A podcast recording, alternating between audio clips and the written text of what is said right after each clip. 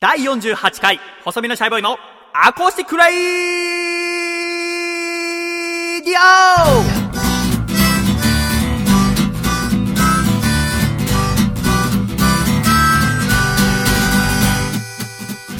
シャイ皆様ご無沙汰しております。細身のシャイボーイ佐藤孝義です。第48回細身のシャイボーイのアコースティックラジオ。この番組は神奈川県横浜市戸塚区にあります私の部屋からお送りしてまいります。そしてこの番組の構成作家はこの人です。どうも、ジャーゲジョージこと、笠倉です。よろしくお願いします。笠倉先生よろしくお願いいたします。ということで第48回細身のシャイボーイのアコースティックラジオでございます、笠倉。はい。だんだんと朝もですね、私大体5時過ぎには起きますけども、はい少し明るくなり始めました。日が出てる時間がもう長くなってまいりましたが、はい。どうですか？春の訪れ感じてますか？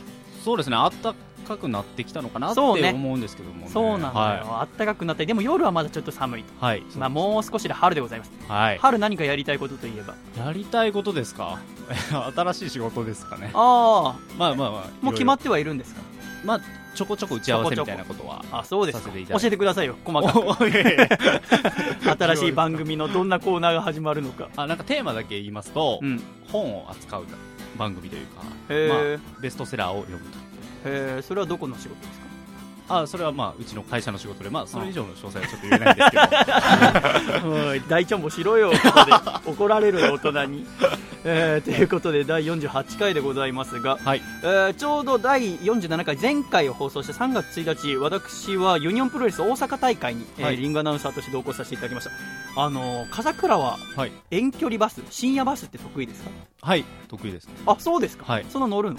あの一時期、うんまあ、今の事務所に、うん。まあ、入らせていただく前に大学時代毎週夜行バスに乗ってあ通い詰めてたんですよ。そっか要は就活よね、はい。君にとそうですね。って放送作家になるために、もう大阪から東京に出てきて毎週毎週仕事してる、はい。あそっか。そうですえ全然普通に寝れるの？寝れますね。いやすごいね、私は過去5回ぐらい深夜バス乗ったことあるんだけどやっぱダメでね。やっぱ辛くて。私無駄に足が長いからやっぱあの深夜バス基本狭いじゃないですか。そうですね。で少しでもリクライニングされてしまうともう足がロックされちゃって、はい。でまあ、神経質なところもあるんだろうけど全然寝れなくて毎回辛い思いしてたんですけど、まあ、今回ユニオンプロレス大阪大会ということで、はい。3月1日の日曜日に大会があるのでその前日2月の28日に、はい。えー新宿夜初でで、えー3月1日の朝に大阪に着くと。で今回でももう仕事ですからそうですね。もうはい。ちゃんとした体調で行かなきゃいけないわけです。よだからもう考えたのはもうものすごい眠い状況でバスに乗れば嫌顔にも寝るんじゃないかあだからつまり、えー土曜から日曜にかけてバスに乗ると。なので金曜から土曜にかけてだからつまり前回のアコラジオ収録してから次の朝までほぼ寝ないっていう。うわ睡眠まあ約2時間やってみようと思って、はい。なんか前ねあの誰だったっけね多分ラッドウィンプスってバンドの、はい。ボーカルの方のインタビューでなんかでっかいところでライブするときに、まあ、緊張してるからはい。多分前日寝れない。とだからその前々日寝ないことにしてで前日よく寝れるようにしたってインタビューを思い出したの。だから今回私もそれを真似したんだけど、はい。まあ、別に、まあ、結果的に言うとすごい寝れたんでバス乗ってから。でも地獄だったのはそのバス乗る当日だから土曜日、はい。だから朝から晩まで要はアコラジの編集をしなきゃいけないわけじゃないはい。もう眠くて眠くて、もうなんてことをしたんだと思いながら、でまあ、なんとか大阪行ってきましたけども、はい。なんかやっぱり深夜バス早く慣れたいですね、やっぱレスラーさんなんかは移動バス慣れてるから、あ結構皆さんスーッと寝られて、えー。素晴らしいなと、だって皆さんの方が体大きくてさ、はい。こうぎゅうぎゅうで居心地は悪いはずなのに、そうですよね。スーッと寝てらして、あこれもやっぱプロだなと思いましたね、素晴らしいでございましたが、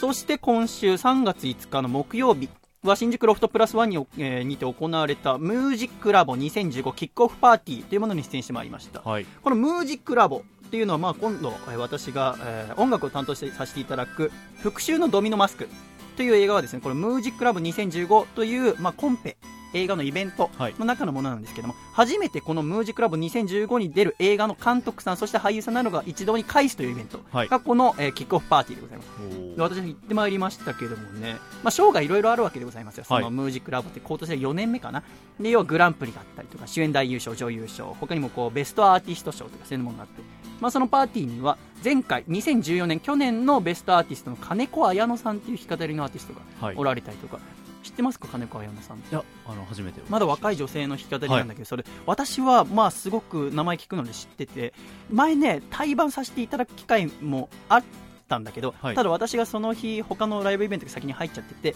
だからちょっとご一緒できなかったんだけどもあの初めてライブ見てとても素晴らしいアーティストもう歌もいいし声もいいし歌詞もとてもいいですし、うん。えーなんかドキドキしました初めてお話しさせていただいてあいい出会いがあったなと思いながらやっぱりこうソロのアーティストとして他のソロのアーティストの動画すごい調べるんですよね。はい。で私もまあひ常日頃からいろいろ調べますけどやっぱちょっと一人気になってるのが以前からいて。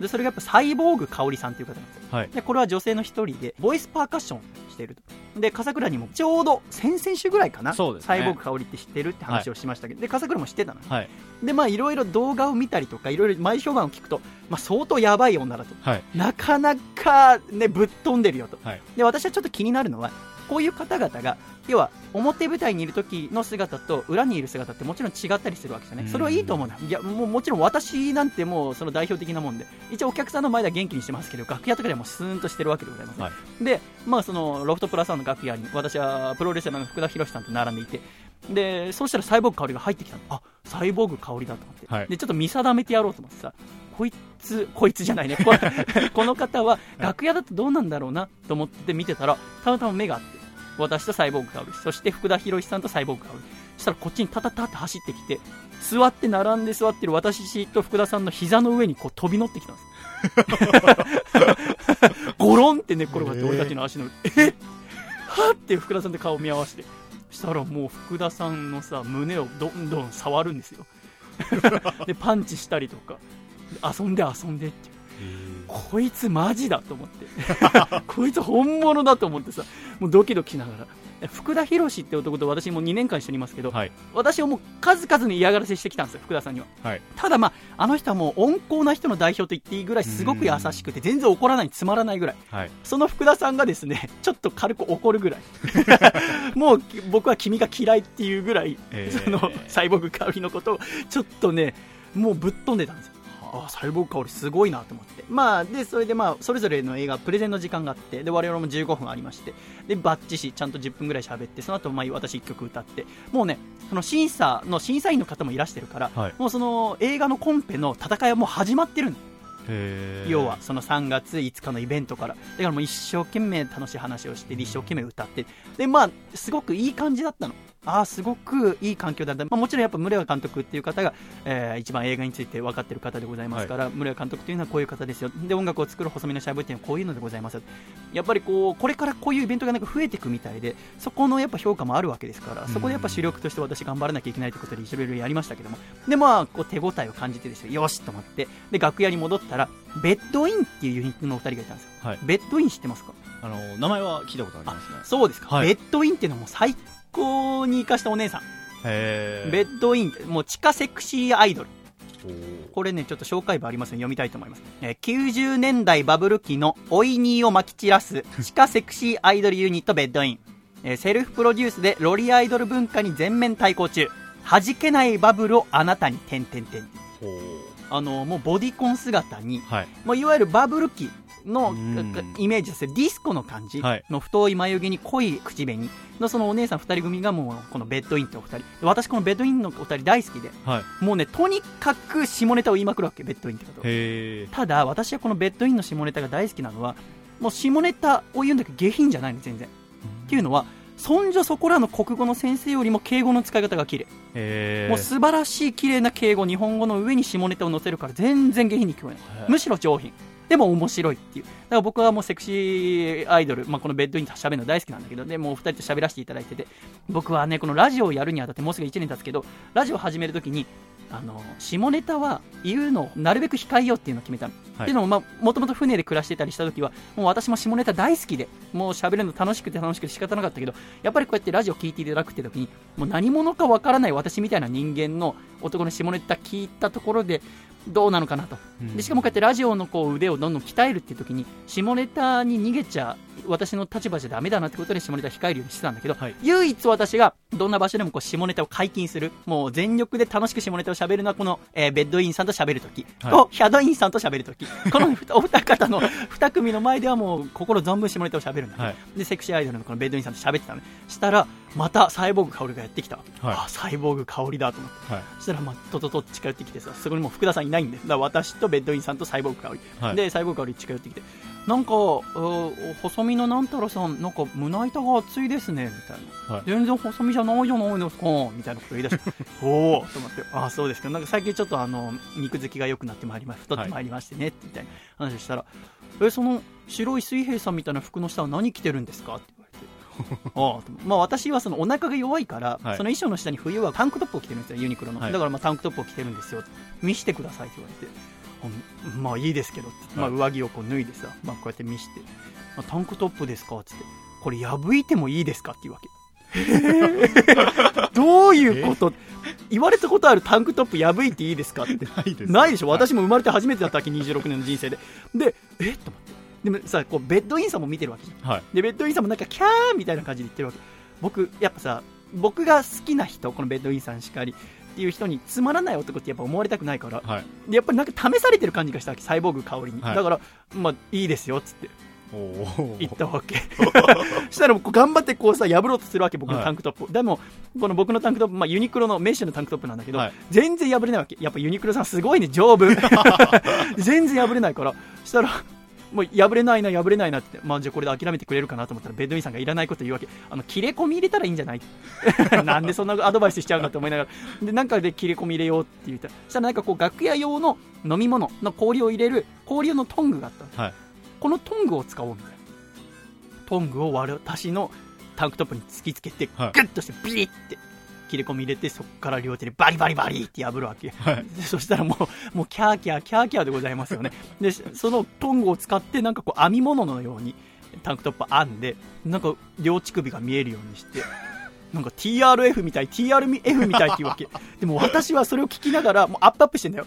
でも TRF じゃなくて TM レボリューションなんじゃないのかなって思いながら でも私はもうなすがままになってでそれでバシバシ写真撮られたりとかしてさもう何これと思って。もうサイボーグ香りをもう言い表すには僕もう放送禁止用語を使うしかないもん本当に。もうあいつはどうかしてるぜ。で帰る時もさだってもうそのいつも洗濯機に入れるわけじゃない衣装にしてもさ、このタンクトップ。もうそんなビリビリのタンクトップさうちの母さんの隅っこが見たらもうびっくりしちゃうじゃん。うちの息子はどこで暴行にあったのかって だからもうそっとゴミ箱にしてって。あねえちょっと寒い感じで帰りましたけどもね、もうでもサイボーグ香りしかり、ベッドインしかり、まあ、金子彩乃さんしかり、まあ、素晴らしい出会いがいろいろありまして、やっぱ楽しみですね、やっぱこうやって、まあ、今回、映画、こうやってミュージックラボに参加させていただくということで、多分もうどんどんね、新しい出会いがあると思います。ので、うん。今後も楽しみにしてきて、だってもうサイボ香り、いつかね、まあ、ゲストに出てもらうにはしんどいんだけども、はい。私もずっとお相手はできないけど、でもなんかこう、一緒に仕事できたら楽しそうだなと思います。はい。ベッドインさんとはね、やりたい。おラジオ。楽しみでございますね。どんなこと喋ればいいかなって今からワクワクしますが、まあ、ぜひご期待くださいませ。ということでなんとですね来週。はいもう第49回でございます。はい。第49回。なんとゲストが来てくださいます。お。さあ誰だと思いますか笠倉。えー、これはえ男性ですか女性あのさもしさ、はい。ゲスト君がさ誰でも呼んでいいよってことになったらさ誰をゲストに呼びたい？え松井咲子さんああそんな好きなんだ。何を喋るの？いやまあラジオのね、うん。その喋りっていうのがすごい上手な方なんで。なるほど。やっぱじゃあラジオについての知識がある人とたくさん喋りたいっていうこと？まあ僕が喋るというよりも細見さんがうん。こうどう喋るかっていうのをちょっと見たいなっていうのはああなるほど。ということで来週第49回のゲストを発表したいと思います、はい。ゲストはこの方笹かまリスコさんですということでございますが笠倉、はい。えー、秋葉原ディアステージの店長兼歌手の笹かまリスコさんが来週アコラジに来てくださいます。はい。リスコさんというとラジオはこのアコラジそしてタヌピオラジオぐらいしか聞かないということでラジオの知識はほとんどない方でございます。ということで笠倉はお冠ですか？いや僕 楽しみですよ。こわばるねやめなさいよ。でもさ楽しみなのもリスコさんが初めて来てくだいやさるそうですよね。女性のゲストがこうやってがっつり出てくださるの初めてでございますか？ら、でもうこの笹釜リスコさんっていう方あ秋葉原ディアステージの店長そしてまあスターアニス他ユニットとして歌手としても活動されている方でございますからはい。楽しみでございますよね。来週はぜひリスコさんへの質問たくさん募集したいと思いますのでぜひお待ちしております。そしてねせっかく女性が来てくださるわけですから、はい。以前ただ1回だけはい。私のこの家に来たことがあるのリスコさんは。はい。夏だね、えー福田博さんと私竹下幸之助君笹釜リスコさんの4人で逗子に海水浴に行った時に帰り私の部屋に寄ってでちょっと録音したものを流したと。はい。そしたらアコラジオールスターズの前の智也さんがもう笹川リスコさんに恋をしてしまった。はい。もう声が可愛い声が可愛いと。もう声が可愛かった。で見た目ももちろん綺麗な方なんだけども、ということでせっかく綺麗なお姉さんが来てくださいますので、はい。来週はアコラジッコの皆さんが笹川リスコに言ってほしいセリフを募集したいと思います、いいですね。い、いですよねはい。もうもう完全に僕が聞きたいだけですけども、はい。だからアコラジックの皆さんには、まあ、例えばだったら僕は今受験生ですと、はい。受験頑張って勉強しております。で、えー受験を励ます、えーメッセージをお願いします。はい。でこう括弧でじゃあこれを言ってくださいということで、えー何々くん受験頑張ってねみたいな。そうですねそういう。ことを言ってもらうはっていうのをちょっとやってみたいと思います、い非常にいいと思いますね。まあ、もちろん人によっては、えー私はこう魔女が好きですだから、えー魔女になったリスコさんの声が聞きたいですみたいな人もいるかもしれませんよね。います。確実に。ですよね。私は恐竜が好きです、えーティラノサウルスになったリスコさんの声が聞きたいです。まあ、そんな方ももちろんいても変じゃないわけでございます。そうですよね。皆さんんの聞きたい笹かまリスコのセリはい。フをですね、送っていただければと思います。えー、懸命に笹かまと書いてですね、ラジオアットマーク細めのシャイボーイドットコムでお待ちしております。楽しみ。はいますます、楽しみですもう、ラストマンスでございますから。そうですねもうがっつりですね、この最終3月も楽しんでいきたいと思います。では最初1曲目聴いてください。もう私の3月23日月曜日にワンマンライブがありますけども、約にあと2週間後、はいドッキドキでございます。そのワンマンライブで初披露するこの曲聴いてください。細めのシャイボーイで、素敵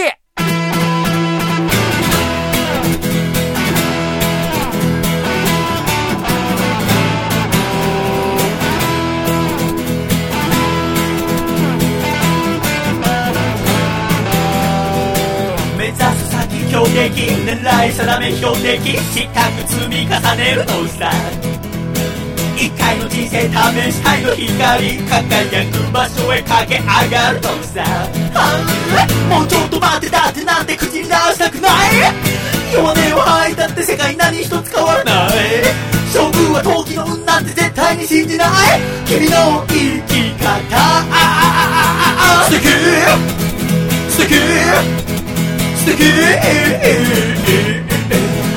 素敵素敵素敵負けだって財産だなんてあぐらかきたくない敗戦が示す意味を理解しても忘れない無効ミスと言われても常に挑戦を続けたい語る笑顔は不敵不敵不敵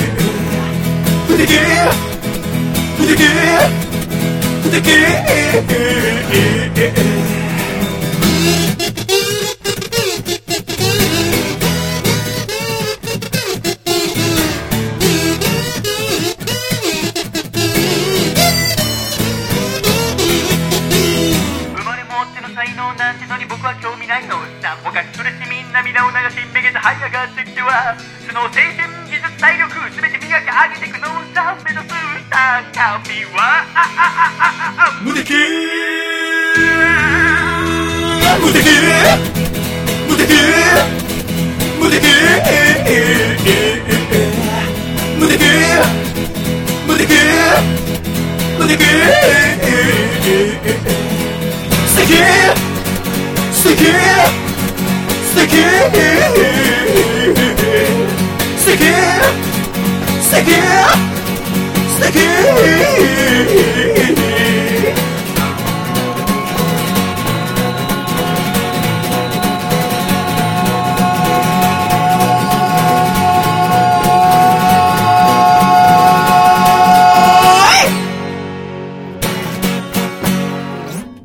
ありがとうございました。細身のシャイボーイで素敵でした。では、ジングル千葉県、ラジオネーム、抜け咲さんからいただいた、細身のシャイボーイがお父さんと仲直りする方法。お父さん、ノッチです。かしゆかです。あーちゃんです。お父さんです。4人合わせて、パフュームです。っていつの間にお父さんパフュームになったんだよ細身のシャイボーイのアコースティックレディオシャイ第48回細身のシャイボーイのアコースティックラジオ。改めましてこの番組は細身のシャイボーイと笠倉が。お送りしておりますが笠倉はいあの先日私の友人とちょっと喋っておりまして、はい。で私はこう歴史小説とか読むのが好きですけどもなんかその友人も歴史に興味がちょっとあると。はい。でもどっから取っかかりを見つければいいかわからない。うん。私にすればなんか好きな小説にしろ大河ドラマでも見りゃいいんじゃないのと思うんですけど、まあどうすればいいのって聞かれたから、なんかね、私が思うに、まあ一個思うのは、自分のと同じ漢字、自分と同じ名前の武将だったり志士を見つけるとちょっと楽しかったりするんですよ。そんな中で、歴史クイズ一つ。はい。君、アイドル好きじゃないですか？はい。アイドル好き、えー AKB とか好きですか？はい、好き。写真とか持ってますか？写真集とかも持ってますし。ポラロイドも持ってますか？ポラロイド持ってますね。誰のポラロイド持ってます？ポラロイド？まあ生写真みたいなそう。そうそうそう。いろんなメンバーのものをあ、そう。持ってますよ。あ、そうなの？お気に入りは、はいお気に入りは、あの、柏木由紀さんとか。あ、そうなんだやっぱ。り、すごいいいですよね。日本ではい。一番最初のポラロイドは誰だと思いますか？え、ポラロイドですよね。そうです。写真が。要はこう写真が売られてみんなでそれを買うわけでございますね。あ、でも結構なんかそう、初めうん。にやったことが多いのは、うん坂本龍馬だったりするんじゃないですか。なるほど。日本で、あのね、ま、まあ間違いだよ。ごめんごめん。坂本龍馬って、はいあの、そんなあの、亡くなってから、はいちょっとしてから有名になったぐらいなんだよね。あしばらく。く忘れられたぐらいの人だったの、はいあの一般的に有名じゃなかったでも近いもんがあって日本で一番最初のポラロイドは桂小五郎という人です。この桂小五郎維新後に木戸孝義という名前がいますね。はい。で私は本名佐藤孝義と言いますので、はい。やっぱこう高義つながりでですねこの木戸孝義についてはよくやっぱ調べるんですよねはい。木戸孝義さん1833年生まれということは今、えー生きていたら180歳ぐらいってことですか？そうですね。でもそう考えるとねなんかそんな昔でもない感じはしますけどちょっと身近に感じますけどね。はい桂小五郎ってどんな人が知ってますか？いや、僕、ちょっとわかんないですね。まあ、あの、長州藩の志士でございます。はい。で、この、まあ、多くの志士をまとめたリーダー的な人。はい。でも、剣も強い。うんもう剣豪でございます。神道無念流の免許改伝。連編家の塾頭でございます。まあ、もともとは医者の息子だったわけ。武士じゃなかったのね、で、長州で暮らしてた時に、ただまあ、武士のえー息子にこう、養子として入るわけね。はい。で、まあ、自分はこう、元々の出がこう、医者の息子だと。だから武士じゃないって。だからより、えー武士らしくあるためにたくさん勉強しよう。たくさんこう、剣も練習しようってことで、もう自分を鍛え上げてきた人でございますけども、あのーもうエリートです。異例の出世をします。いや東京に出てきて剣術のこう塾頭としてやっていくうちに、こう、藩の外交役としても働くようになって、でも顔もかっこいいんだよ。うん。もうイケイケでございます。でも、あの、すごく、あの、誠実な人で、後輩とかもついてくるような。はい。そんなですね、外交役として活躍してた小五郎。まあもちろん、京都には、こう、芸妓さんとかいたりとかする予定とかあるわけでございます。それで会合してる時に一人の女性と会うわけでございますね。うんそれは生松さんという女性。僕はね、こう、歴史の中で、まあこう、男たちがどんな女性と会うのかってみんなもすごい好きでございますはい。この生松さんという方は、桂小五郎の10個下ぐらい。当時20歳でございますね。でもね、この生松さん苦労してます。小さい頃に口減らしのために、はい要はあの、家族が多いから、食事代とかかかっちゃうから、家出てけ。って言って、養女に出されます。で、苦労に苦労を重ねて、今日で芸妓として働くと。もう美しいんだよね、もうこの生松さん。で、もうたちまち、えーもう京都でも有名な芸者さんとなって、で、二十歳の時に10個目の小五郎と出会います。で、小五郎と出会うんで。で、小五郎ももうすごいかっこいいし、仕事もバリバリできる。はい。だからもう全然ね、こう共感できるとこ一個もないよ、ここまで。で、私も全然好きじゃなかった、桂心。はい。でも、ここここで一個転機が訪れます。池田屋事件。なんか聞いたことありますか？聞いたことあります。これどんな事件だと思いますか？どんな事件ですかね？聞くんじゃないよ、俺に。まあ、その有名な志士と言われる人たちが池田屋っていうところに集まって話し合いしてた。はいそこにこう新選組が入ってきて、もうほとんどの人を殺してしまったっていうはい。で、ここで桂小五郎って人も同じ話し合いに参加する予定だったの。うん。でもまあ一般的には桂小五郎早めに来すぎてしまって、で、あ、なんだ早すぎたかっつって別の場所に行ってて、で、その間に話し合いが始まっちゃって、で、えー新選組が入ってきて、えー殺し合いになったけど、その時桂いなかったがために助かったという話なんだけど。ど、まあそれは一説でございます。はいで、僕はやっぱ同じ名前だし、はい。で、桂小五郎って人をまあいろいろ追いかけていく上で思うのは、自分と照らし合わせると、これってそんなことあるかなと思う。桂小五郎ってすごい神経質な人だし、うんこん、な時間を間違えるなんてことするかなと思うわけ。おおそらくしないと思うんだよね。で、一つの手記に残ってるのは、桂小五郎はその場にいたと。だけど、新選組が入ってきた途端に、まあ、この桂小五郎も医者の息子、で、生まれもいい、育ちもいい、で、エリートはい。っていうところで、あんまり修羅場を抜けてきてない。だからいきなり新選組、近藤勇しかり、沖田総司、長倉新八入ってきて、びっくりしちゃう。はい。だから、で、その残ってる手記の一つには、窓伝いに屋根を伝って逃げたって書いてある。おそらく。くこれが多分本当だと私は思います。いろいろ調べていって。で、そこで、ちょっと逃げの小五郎っていう、不名誉なあだ名もついちゃう。そそれが桂小五郎でございますね。で、まあ、この池で30人死んじゃうわけ。もうその長州藩しかり、はい肥後藩の志士だったりとか死んじゃって、で、桂は逃げたわけじゃない。そしたらもう世間から何て言われますか？臆病者って言われるございます。うん臆病者って言われると。で、この池田屋でたくさん、こう、長州の人が殺されたと。で、山口県にいる長州藩の人たちが怒るわけ。俺たちの大事な仲間もよくも殺しやがって。うんで、山口県から3000人出てくるわけ。長州藩の人が。はいよくもっつって、ぶっ飛ばしてやるって言って、もう新選組しっかり幕府の人たちを。で、出てきて、それを、えー相手をするために、薩摩藩だったり、会津という幕府側が、約数万で、で長州3000対幕府数万で戦います。はいこれが金門の変という戦いですけど、うんでね、この藩、長州藩は、お願いだからちょっと抑えてくれと。木島又兵衛っていうすごいもう爆発的な人とかがこの3000を率いてるんだけど、はいもう桂なんとか止めてくれって藩は言うわけ。もう君なら、こう周りの人望も厚いし大丈夫だろ。でも桂は言うわけですよね。あの、僕の言うことなんて絶対聞かないですよ。だって僕臆病者って言われてるんですもん。ってうん言って、この金門の変で抑えろっていう命令を辞退するわけ。ここでも逃げちゃう。で、結果、えー長州藩は200人以上の人が死んで、でかもう有能なしが全部いなくなっちゃうう。んもうボロボロです、小五郎は。もう僕なんてもう何もないよ。うんもう僕は無理。って言って、ここで小五郎がですね、一個句を読みます。それが残ってます。お雪の消ゆるを見ても羨ましく、共に消えたき心地いたし候。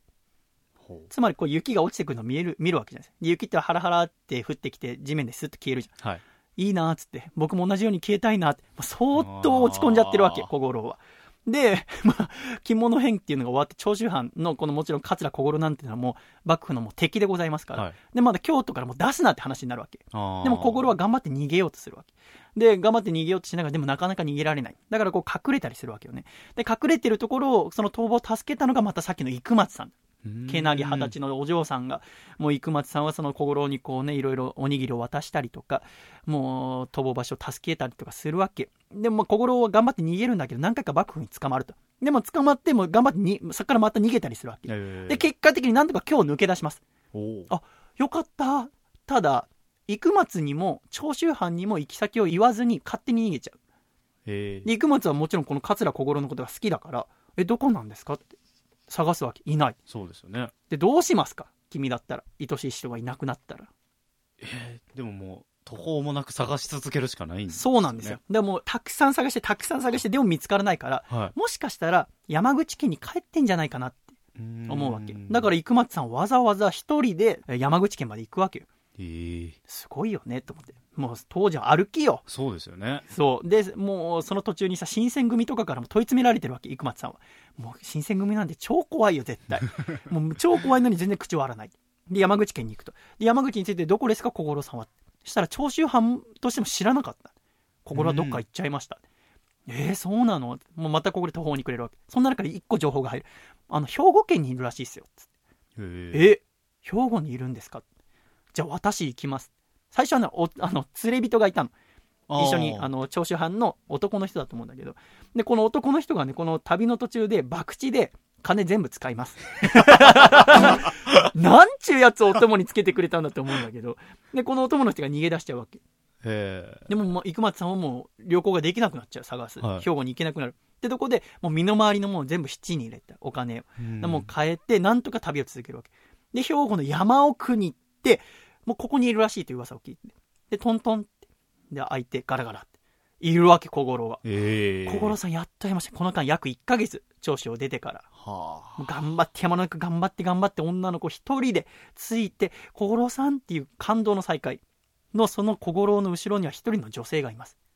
あここの女性は誰でしょ妻？みたいなことですか？うそうなんです。なんと小五郎はもう結婚をしていたんです、この間に。えその兵庫県の山奥で、小五郎荒物屋、要は商人としてもお店を開いてたんです。で、そこで奥さんをもうめとってたんですね。その奥さん、八重子さん。年齢いくつでしょう年齢ですか生松さんがまあ20代半ば。そうですよねんまあ同じ、まあ20代半ばなんじゃないですかああ、なんと八重子さん13歳。えーまあ当時早いとはいえさ、でもそれはびっくりすると思う、生松さんも。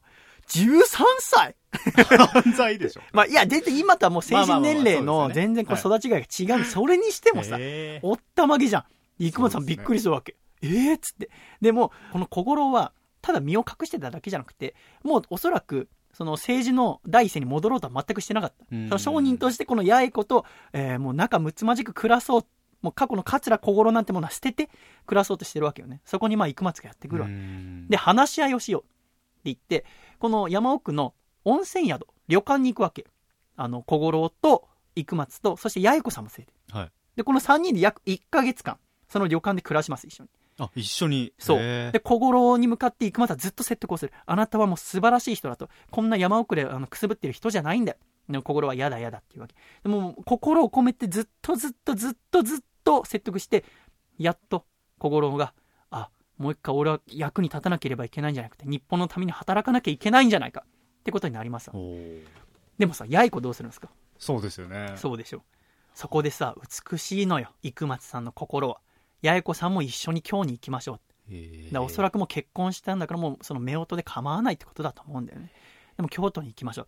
で、そこでこの13歳の八重子さん。なんとですね、大人。もうその小五郎っていうもの正体を知って、で、かつこの人はまだ働かなきゃいけない。生松さんっていう人の愛も感じたんだろうね。私はここに残って、だからもう小五郎さんとは別れます。えー身を引きますっていうわけ。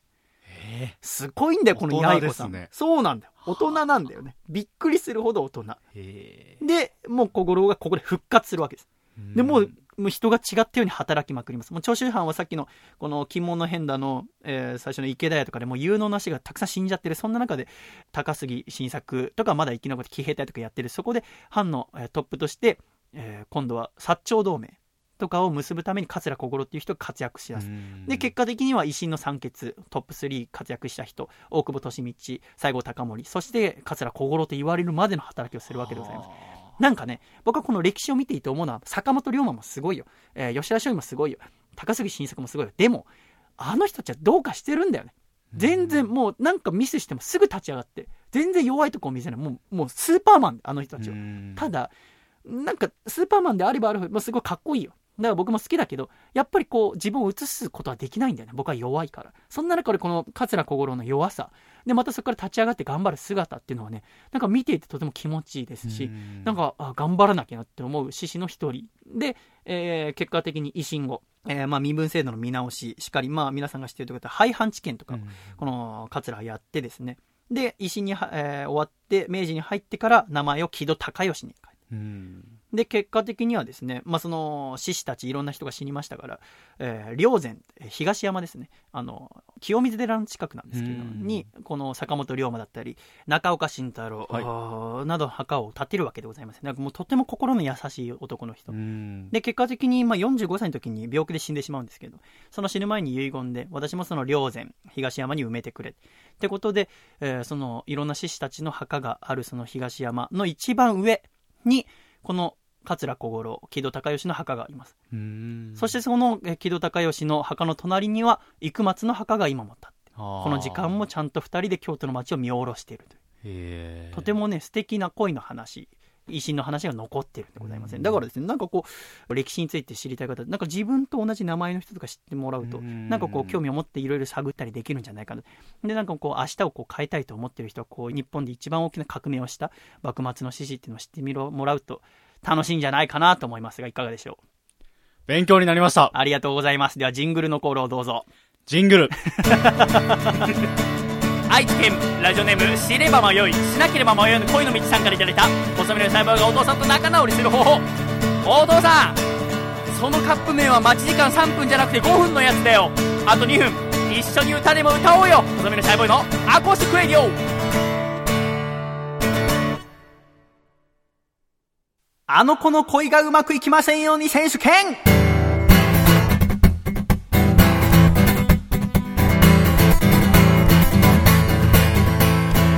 僕は本当に。あの子の恋がうまくいきませんように選手権このコーナーでは私の楽曲あの子の恋がうまくいきませんようにをアコラジックの皆さんにカバーしていただいております。笠倉。はい。ということで全4回、はい。約1ヶ月にわたってお送りするこの選手権。今回は第2回目になります、はい。先週はねラジオネーム2012さんの力作。そうですとねても素晴らしい楽曲でございましたが今回もたくさん来ております。はい。では早速紹介していってみましょうか。今週の1つ目こちら愛知県ラジオネームゆかぬばんさんからいただきました。細見さん笠倉さんこんにちは。こんにちは。あの子の恋がうまくいきませんよね選手権。参加させていただきます。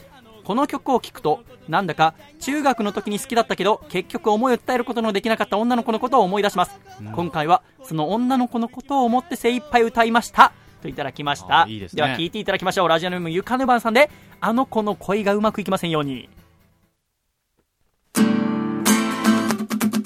アコースティックギターですね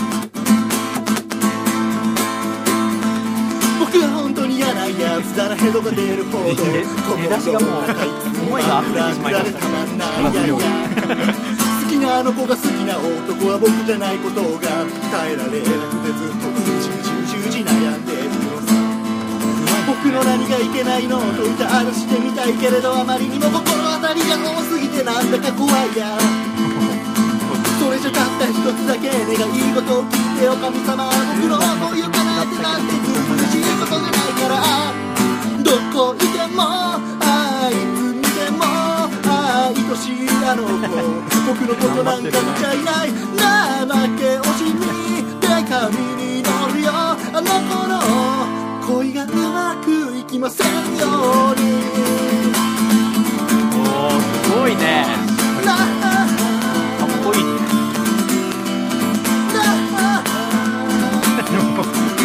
熱いね。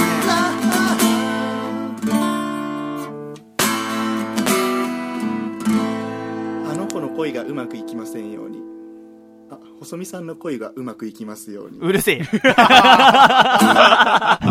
うるせえ最後は何だったのか。ついでみたいに余計なお世話です。えーありがとうございました。ラジオにもゆかぬばんさんのあの子の声がうまくいきませんようにして、いいですね笠倉。はい。いかがでしたか？いや、トップバッターにふさわしいんじゃないでしょうか。アコースティックギターうまいですねう。まいです。カッティングなども取り入れてましたが、はいではどんどん行ってみましょうか。はい。えー今週2通目、こちらラジオネームうにうにさんからいただきましたお。細見さん、笠倉ジョージさん、こんばんしゃい。こんばんしゃいこんばんしゃい。私にはアレンジする才能も、えーバンドを組む友達もいないので、アカペラにて参加させていただきます。よろしかったら聞いてください。といただきまし。た。では聞いてみましょうか。ラジオネームうにうにさんのあの子の恋がうまくいきませんように。僕は本当に嫌なやつだなヘドが出るほど 心の中いつも真っ黒黒でたまんないいやいやビブラート好きがすごいなあの子が。好自きな然のビブラート。男が僕じゃないことが耐えられなくてずっとうじうじうじうじ悩んでいるのささんって方トラックドライバー。僕の何がいけないの？といた話してみたいけれどあまりにも心当たりが多すぎてなんだか辛いやありえますね。それじゃたった一つだけ願い事を聞いてよ神様僕の恋を叶えてなんてずうずうしいことじゃないから。どこいてもあいつ見ても愛しいあの子。僕のことなんか見ちゃいない負け惜しみ。で髪に乗るよ。あの子の恋がうまくいきませんよ なんで余計なことしちゃうんだよ。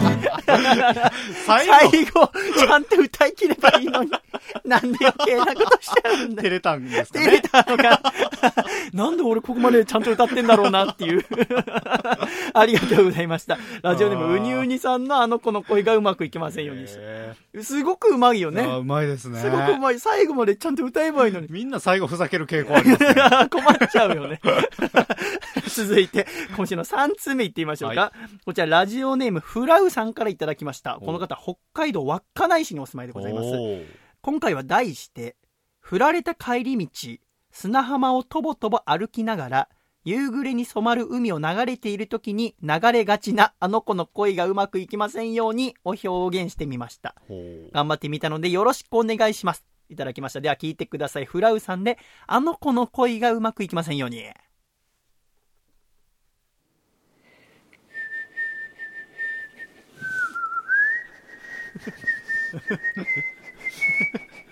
口笛ですね。口笛ですね、これは。なるほどね。こう、夕暮れに染まる海を眺めながら、こう、口笛。なるほど。シチュエーション込みで。息の感じ。そうなんですよね。この方ね、多分こう、息を吸う時も、口笛吹けるタイプの人。あそれでなんかこう、あ。っていう。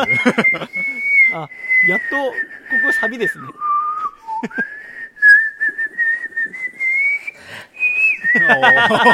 高音をちゃんと出してますね。なんで口笛なんだろうやかましいよ。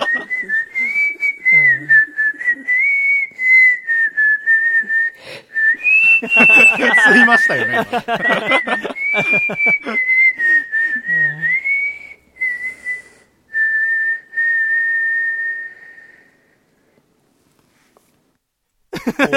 ということで、ありがとうございました。ラジオネーム、フラウさんのあの子の声がうまくいきませんよなるほど。口笛バージョンということで。口笛バージョンでしたね。もうちょっとこう、息を入らずにいられなかったですね。でもすごい、北海道のさ、最北端ですよ、稚内なんて。ね、寒いとこでさ、頑張ってやってくださってんだよ。ああ、もうちょっと有効な時間の使い方があると思います、ね、ありがとうございます。ありがとうございます。では、今週最後、いってみましょう。4通目。はい。ラジオネーム、2012先生からいただきました。出ましたか。ありがとうございます。あの、2012様、先週も送ってくださいました。が、はい、あの、この間ある方から、あのラ、ラジオネーム2012さんの作品のクオリティがすごいですけど、あれ、細見さんが金払ってるんですか？って 依頼してるんですか？って言われて、いや、全然、ボランティアでやってくださってますよって伝えましたが、えそんな2012さん、細見さん、笠倉さん、シャイ、シャイ、あの子の恋がうまくいきませんように選手権、引き続き参加させていただきます。さて、今回は、最近前髪が伸びてきて、今流行っている感じのバンドマンに慣れてきた気がしますので、自分なりの今時感を寄せ集めてバンドアレンジしてみました。よろしかったら聞いてみてください。うん、どういうことでしょうかね。今時感。では聞いていただきましょう。あの子の恋がうまくいきませんように、ラジオネーム2012、シャイの極み男子アレンジ。どうぞ。ほほほほ。何です冒頭から。すごく洒落た。てもしかすると、聞き覚えが。このサウンドは、なんかもはや隠してバカにされてる気がしてきます、私が。僕は本当嫌なやつだなけどだっていら。ないあなたはいつも真っ黒黒いっそのこと死ん。じゃいたいな好きなあの子が好きな男はそう僕じゃないどっかの男さ耐えられなくてずっとうじうじうじ悩ん。でるちっけな男さ僕の何が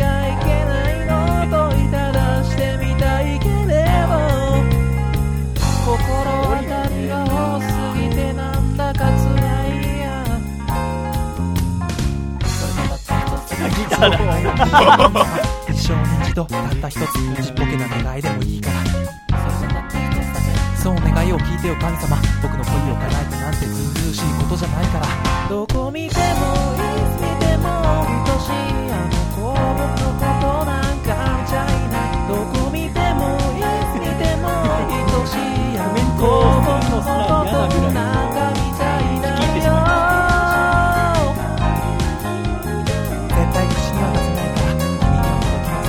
うるせえ。口には出せない。いきませんように素晴らしいね、おい。いやー、これはすごいですよ。ということで、この、えゲスの極み乙女にはい。かけてのシャイの極み男子。はい。2012さんのあの子の恋がうまくいきませんように聞いていただきました。お見事でございますが。見事です。いや、素晴らしいでございますね。これは、ちょっと王者の貫禄ですかね。まあこれもちろん2012さんすごいと思うんだけど、うんまあ改めてそのゲスの極み乙女の素晴らしさ。もうやっぱ一ジャンル作ってんだなってこと思いますよね。そうですね。あの、一回対バンさせてもらったことがあって去年、はいまだこんなバンってブレイクする前なんだけど、うんあの、僕のライブ見てくれて、あの、ベースの休日課長さんって方がすごい気に入ってくれて、で、お互いの CD 交換したりとか、うんすごく優しい方々なんだけども、やっぱ曲はかっこいいね。うんかっこいいですすね。ごいですね。あの、魅力がいっぱいっていうアルバムも私大好きですごい聴いてますけども、そんなゲスの極み乙女の、えーアレンジといいますか、うんインスパイアされての私のあの子の声がうまくいきますよね。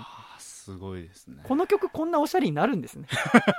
私も新発見でございましたが、ということで盛り上がってまいりました。あの子の声がうまくいきませんいやーいいですよとうとう前半戦が終了。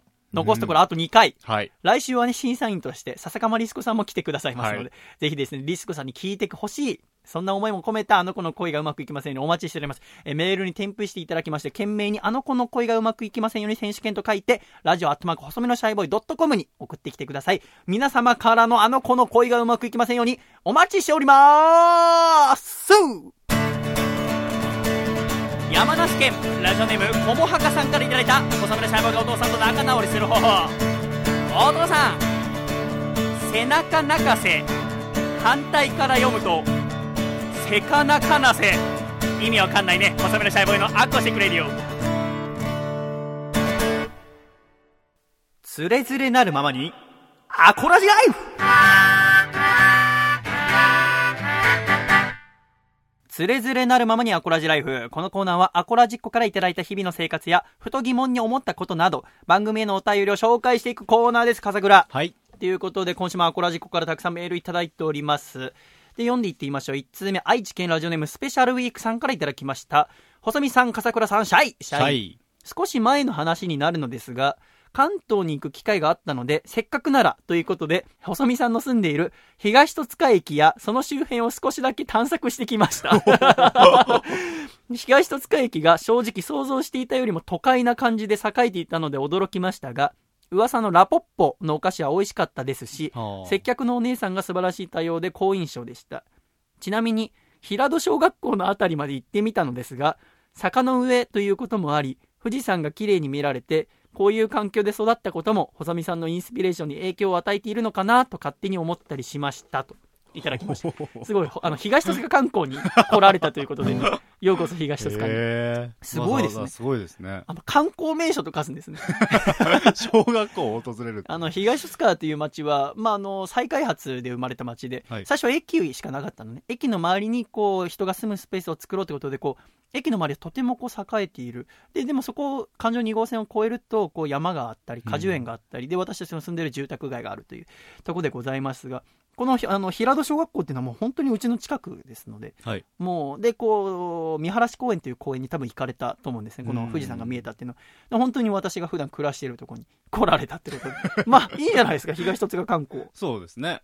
本当にアコラジ好きな方は、ね、そこでアコラジ聞いてもらって、何やってんだって話です。早く帰れ、愛知に 仕事しろ ありがとうございました。えー続きまして、福岡県ラジオネーム、りょうぶんさんからいただきました。細見さん、笠倉さん、シャイシャイシャイ。先週、細見さんは福岡の太宰府天満宮に行ったことがあるとおっしゃっていましたね。あ、そうですね。一回行ったことあります。最近、太宰府天満宮に僕は行って、梅替え餅と太宰府バーガーを食べました。おああ、なるほど。名産品なんですね。梅替え餅は、焼いた餅の中に粒あんが入っている安定の美味しさ。うん。太宰府バーガーは、梅替え餅の梅にちなんで、梅、唐揚げ、レタス、マヨネーズが入ったハンバーガーでものすごく美味しかったです。また、太宰府天満宮に来る機会がありましたら、ぜひ食べてみてください。へー。ああ、土地のもの。僕、はああんまりね、その観光地のものとか食べないんですよね。うん。なんかこあんまり食に興味がなかったから。はい。ら今はすごく食べたいですね。うん確かにあったわこの梅替え餅たくさん店がなんか太宰府天満宮に行くまでのこう軽い上りになってたっけな？そこでもたくさん出店が並んで。ありましたけどねなんか土地のもので好きなものとかありますか？土地のもの、まあ、あの、すごいベタなんですけど、うん。香川に行った時のうどんがすごく安くて美味そうしいですよ、そこら中に大衆食堂のような形でありますよね、あれはびっくりしました、ね。うどんいいよね。うどん、えー香川なんていつ行ったんですか？は大学時代に、あの、まあ、学生仲間とうん。旅行に行こうということで、香川に。香川。あいいですね。まあ、広島とかうん。いろいろ巡りましたね。うん。香川私も高松港に船が何回か入りましてはい。そこら辺回ったことありますけど、うん。コンピラさんとか行ったりとかああ、コンピラさしましたけどね。ん行きました。あ、行きましたか、はい。とてもいいですね、あそこは。ね。あそこは、あの、船の神様、海の神様が祀られたりしますので、えとてもいい場所でございましたね。江戸時代とかは、コンピラ山に旅行に行くっていうのが一種のこう旅行のステータスというかうねえーもう大人気の観光スポットだったみたいですよ。続きまして、こちら、え東京都練馬区のこの木なんの木佐々木さんからいただきました。細見さん、笠倉さん、こんにちは。こんにちは。僕は今、大学4年生で、今月卒業します。おめでとう。僕は埼玉にある大学への進学を機に埼玉市に住むことになりました本当は横浜の頭のいい大学に行きたかったのですが学力が及ばなかったからですなので当初は埼玉への愛着などなく横浜への強い憧れのみありました。しかし4年間の中で日に日に私は埼玉が好きになりました。今では第二のふるさとだと思っており甲子園を見るときは故郷の宮城を1番そして埼玉を2番目に応援しております。細見さんは東京にある高校大学に通っておりましたし笠倉さんは大阪から東京に引っ越してきて暮らしていますよね。やはり東京第二のふるさとと感じているのでしょうか？そして甲子園ではどこを2番目に応援しているのでしょうか？ああそうですかどうですか笠倉？いや、第二の故郷とは思わないですけどね。そうでしょ、笠倉はもう東京の人間に俺はなっちまったんだみたいな、つまんない考えの持ち主ですか？ら、俺はもう東京の人間だって。いや、思ってないです。大阪ですよね。私も、まあ、東京はずっと高校から通ってますけど、うんあの、もう東京は仕事をしに行く場所、勉強しに行く場所だと思ってるんで、うん全然、その心休まる場所ではないですね。東戸塚から電車に乗って、で、横須賀線という電車に乗りますけど、東戸塚、保土ヶ谷、横浜という、まあ、はい駅の並び順ですけど、東戸塚から保土ヶ谷の間にトンネルがあるんですね。そのトンネルを抜けたらもう仕事モードに入ろうって決めてるので、だからやっぱ東京は仕事をする場所っていうふうに思います。甲子園ではどこを2番目に応援しているのでしょうかそうですね。別に東京は応援してないです。はい。神奈川は応援してますね。あの、あとはもう1回戦を全部見て、好きな選手、また好きなチームができたらそこを応援しますけど、あーあんま甲子園興味ないですか？そうですね。あんまりわかんないっていうのもありますけどね、正直。あ、そうですか。結構いいもんですけどね、甲子園見るの。あの、決勝だけ見たりするタイプです、ね。ああ、君そういうタイプね。僕が一番嫌いなタイプです。ありがとうございます。えー続きまして、ラジオネーム、高知県の猿人間さんからいただきました。はい細見さん、笠倉さん、こんばんは。こんばんは。こんばんは。細見さんと笠倉さんは、お風呂に入る際、どのような順番で体を洗いますか？僕はまず、シャンプーをして、リンスをしたまま顔を洗い流し、最後に体を洗います。あお二人はいかがでしょうか？また、お風呂で絶対にこれはするよっていうことなどあればお伺いしたいです。あの、まず、この質問聞きたいですか？あ。いや、アイドルに聞くなそうよらわかり、ますアけどねイドルだとグラビアアイドルがお風呂入ってるの想像して楽しむのはいいですけど、私がお風呂入るの想像して楽しいですか？どうですか、笠倉？僕も同じことします。あの、リンスを残したまま、うん何か別のことをしたりとかはしますね。湯船は張りますか？入りますね。あ、そうなんだ。あと音楽をかけますね。え風呂で？防防水の、うんあの、iPod がさせるポットみたいなのがあるんですよ。はで、それをちょっと流しながら、湯船に使ったりしい。ます。何聞いてるんですか？大体あの、日本語ラップ聞いてますね。はい。ラップ聞きながら風呂入ってんの。もうやっぱ嫌いだわ、やっぱり。やっぱすげえな、そう。大体日本語ラップかラジオを聞いて入ってますけどねああ。そうなんだ、そうでございますか。私は、お風呂場にこう脱い、あの、脱衣所で服脱いで入るでしょ で、まず、あ頭洗いますね、シャンプーで。はリンスはしません、基本。ああ、なるほど。、で、あ頭洗い流したら顔洗って、顔洗い流したら体洗って、体洗い流して湯船入って、出て、シャワー浴びて、流して出るっていう。なんかこう、だって上からやんないとさ、嫌じゃない？だって泡がまたつくじゃないですか。はいだからです。リンスとかさしてもいいんですけど、はい。リンスとかってだって流すとまたこう、顔とか体が軽くぬめっとしませんああ、かまあ、それは正直ありますね。あそうですよね。それが私嫌で。さあ、まあ確かに、そう考えたら。ちょっ何？と見直します。あ自分の入浴を。いや、もうプライド持ってやってくださいよ。えーいかがでしたでしょうか？サイクルの人間さん。興味があったのかな？満足していただけましたでしょうか？続きまして、ラジオネーム東京都のギロ使いのマサさんからいただきました。細見さん、笠倉さん、はじめまして、はじめまして。はじめまして。今回初めてアコラジにメールさせていただきます。ありがとうございます。突然ですが、最近、センチメンタルを感じた時はどんな場面でしたか？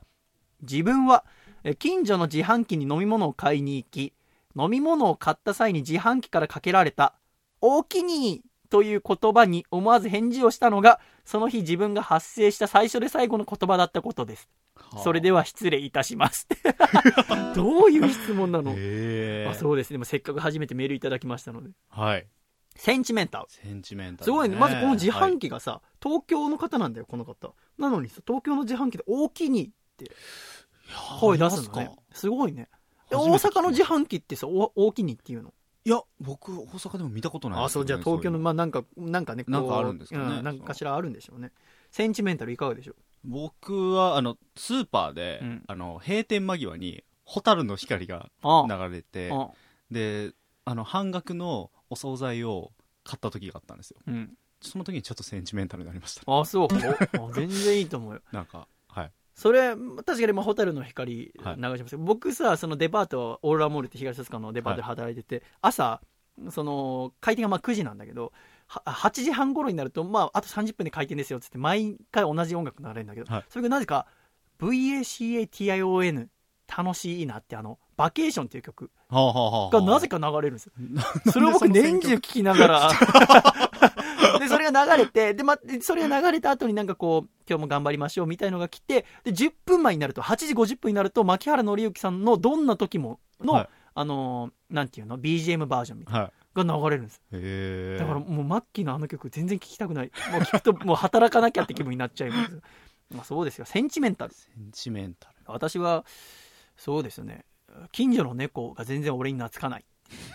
なんかよく。ここら辺の猫はいろんなおじいちゃんおばあちゃんに懐いてて、一緒になんかこう並走したりしてるんですよ。なんか一緒に歩いたりとか。それ見て私もすごい憧れるんですけど、僕の近くには全然猫が寄ってこない。は何なんですかね。っていう時にちょっとセンチメンタルになりますかね。あ。なるほど。どうでしょうギロ使いのマサさん。今週でもこういうふうにね、いろいろ質問を送ってくださるんですね。はい。今週メールテーマ設けておりました。はいメールテーマ何でしたか？あなたの好きな女子アナ。そう、あなたの好きな女子アナを募集しておりましたが、早速行ってみましょうか。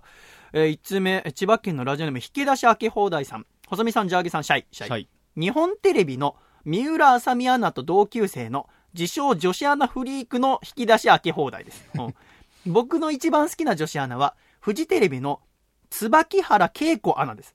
クールビューティーな印象があり、報道番組などで声が聞き取りやすくて、同期でフジテレビのエースである加藤綾子アナにも負けない女子アナだと思っておりますう。ん。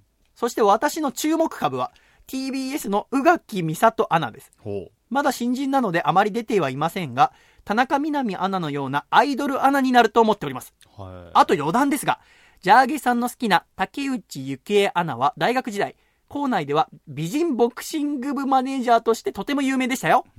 いろいろ挙げさせていただきましたが、僕と細見さんの女子アナに対する温度差が非常に怖いです。いや、いろいろ 失礼しましたといただきました。いや、熱いね、引き出しすごい好熱量です、きなんだね、やっぱ女子アナが。好きなんですね。私はここまではわかんねえな。すごい目をつけてるんですね、そのフレッシュな新人にねも。もうやっぱテレビ好きなんだろうね。すごいです。いいでございますね。はい続きまして、愛知県ラジオネーム、知れば迷いしなければ迷いの恋の道。皆さん、こんばんしゃい、こんばんしゃいこんばんしゃい。今回のテーマ、好きな女子アナですが、私は自分と同学年の女子アナが気になります。うーん。同じように社会人としてスタートし、成長して頑張っている姿を見ると応援したくなり、自分も頑張らなきゃという気持ちになります。はちなみに私は今30歳なので、フジテレビのシのアナやうんフリーの夏目アナが同学年です。あ。あ、なるほど。こうやって同い年の人を注目するっていうのもあるんだね。なるほど。誰か知ってますか？同い年の人。同い年は僕あんまそういう見見方したことない。大体なんか年上っていう感じなんですよね。そうよね。女子アナっていうとはいお姉さんのイメージがあるけど、はいそんなことないんだよ、もう。は年下がたくさんいますから、いるってこと僕の場合だと。私ちょっと調べたら、私は1989年の1月10日、つまり1988年生まれのアナウンサーだと、はい日本テレビの徳島エリカアナウンサーとかが、あーあそうなんだ。同い年なんだなって思いましたね。ちょっとこうやって自分と同い年の人がこう頑張って働いてるっていうのを見るのも一つの楽しみ方なんじゃないかと。続きまして、山形県ラジオネーム、ベネットは静かに暮らしたい。はい。細見さん、ジャーゲさん、こんばんは、こんばんはこん。ばんは。えー自分が好きな女子アナは、やはり日本テレビの三浦あさみアナウンサー。人気ですね。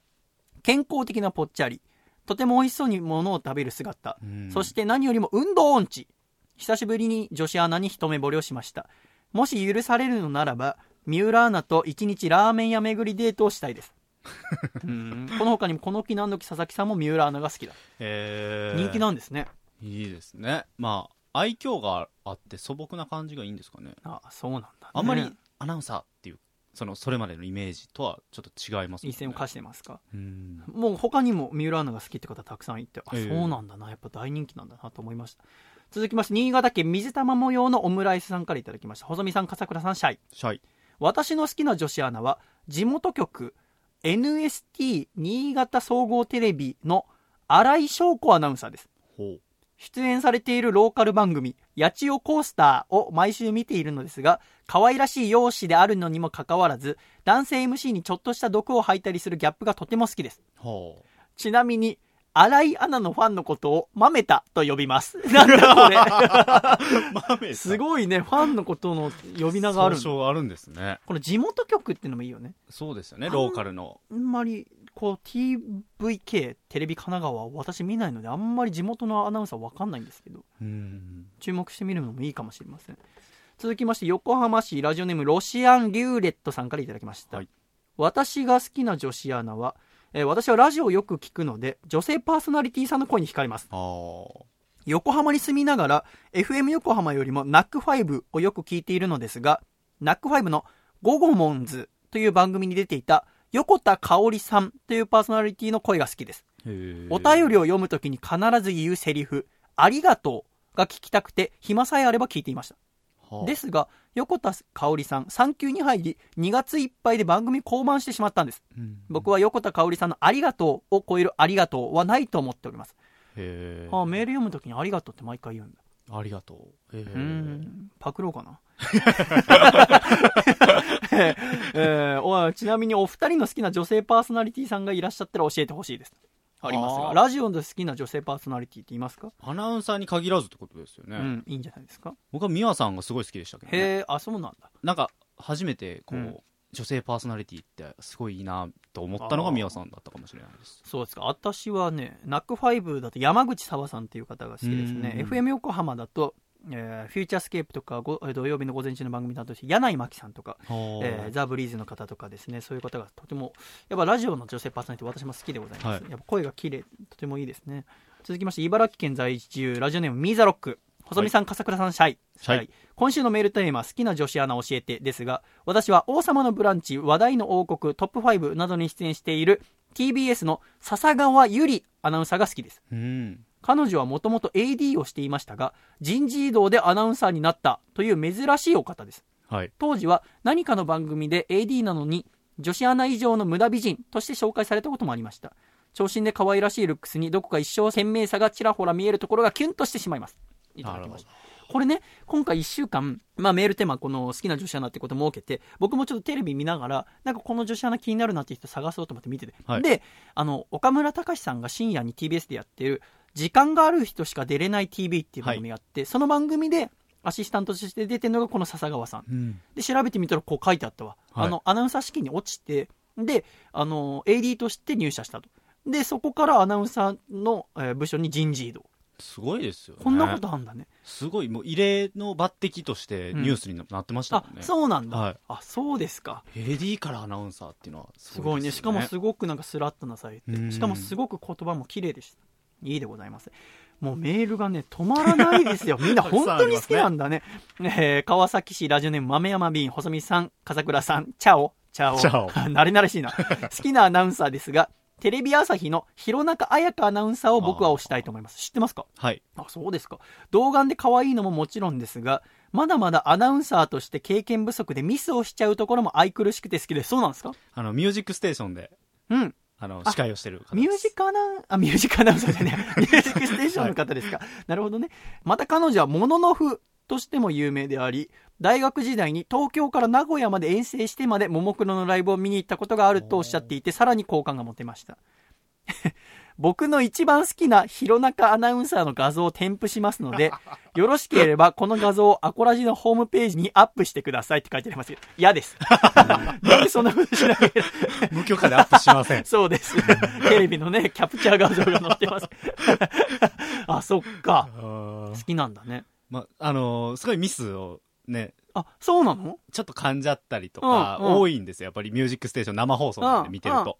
それがもうちょっと愛くるし可く愛いんだてたまらないっていう。あそうですか。い。いですね、ちょっと私も見てみましょうか。ねもうねその他にも本当たくさんもらってました、えー最速の変態さんは NHK の向井康子アナウンサー。えーっと他にも、えーラジオネームエクストリームパーティーさんは元フジテレビで今は現フリーの八木亜希子さん。あ明石家サンタなどに出てる方が好きだと書いてありますね、他に福岡県の子猫の枕さんは、えー地元かな？テレビ西日本のアナウンサーの C 千佳子さん。っていう方。この方は和製ミランダカーと言われるほどの美人、えー。すごいね。東京都嫌われ者の歌さんは、えー中井美穂さんが好き。あー。あの元ヤクルトの古田選手と結婚されたそうで方でございますね。そして北海道の北の果肉はあまたこの方、えー弘中綾香さんが好き人気ですね。人気なんだねすごいね。可愛らしい顔にのほほんとしているのがたまらない、うん。のほほんとしてるの？そうですね。あそうちょっなんだとあの天然なのかなとか思う時もありますけどね。へえ。山梨県の駒墓さん。私の好きな女子アナはフリーアナウンサーの赤江玉緒アナウンサーです。あテレビのモーニングバードで知的で落ち着いた雰囲気を醸し出し TBS ラジオの玉結びではポンコツぶりを出しております。このギャップがたまらないあです。ね、うん。なるほどねその他にもまあたくさんいただきましたが。あーすごいですね。みんな女。子アナ好きなんですね。女子アナ、まあ熱量がすごいですね。なんかこういうところに注目してみるとまたテレビもまた違った見方、また面白さが倍増するんじゃないかなと思いますので。でとりあえずじゃあコラジックはまず弘中アナウンサーを注目してみましょうか。そうですね。ちょっと私も見てみたいと思います。今週たくさんのメールありがとうございました。えー、つれづれなのにアコラジライフ。このコーナーは懸命につれづれと書いてラジオアットマーク細身のシャイボーイ .com に送ってきてください。あのーまあ、皆さんの日常を送っていただきまして、本当に私宛てにこう、手紙を書いてるような気持ちで送ってくださればと思います。あの、なかなか紹介しきれないものも、中にはこう、深刻な悩みだったりとか、えーあとはまあ家族の病気のことだったりとか、また、まあ、結婚しましたとかいろんなのがありまして、まあ、全部が全部紹介できるわけではないんですけど私自身、まあ、笠倉もメール見て楽しませていただいております。皆様からのメール心待ちにしておりますのでよろしくお願いします。では一旦ジングルです。大阪府ラジオネーム山田三号さんからいただいた細身のシャイボーイがお父さんと仲直りする方法。お父さん顎ひげを上手に使って砂の中のハマグリを掘り当てるのはやめてよ。細身のシャイボーイのアコースティックレディオ。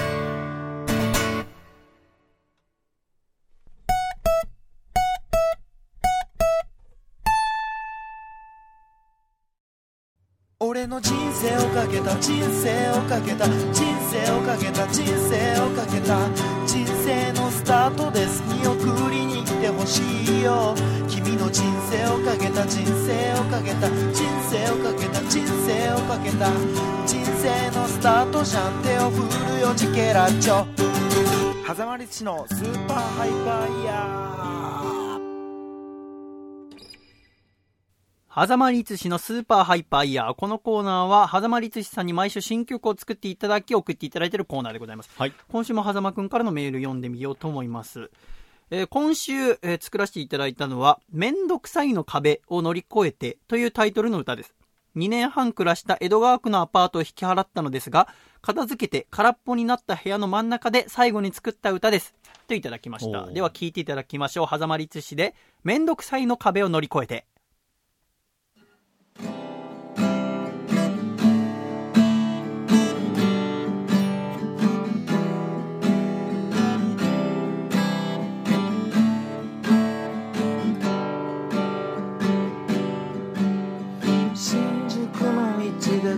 でこけて少し恥ずかしい。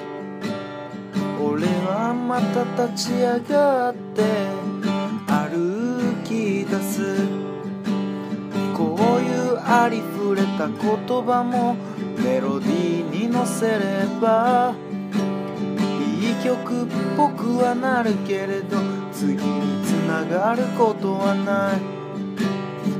やってしまった失敗であの人を怒らせる飲み込むには大きすぎる苦みのある言葉その裏にあるものはめんどくさいの壁を乗り越えあなたに会いに行く30分に俺を込める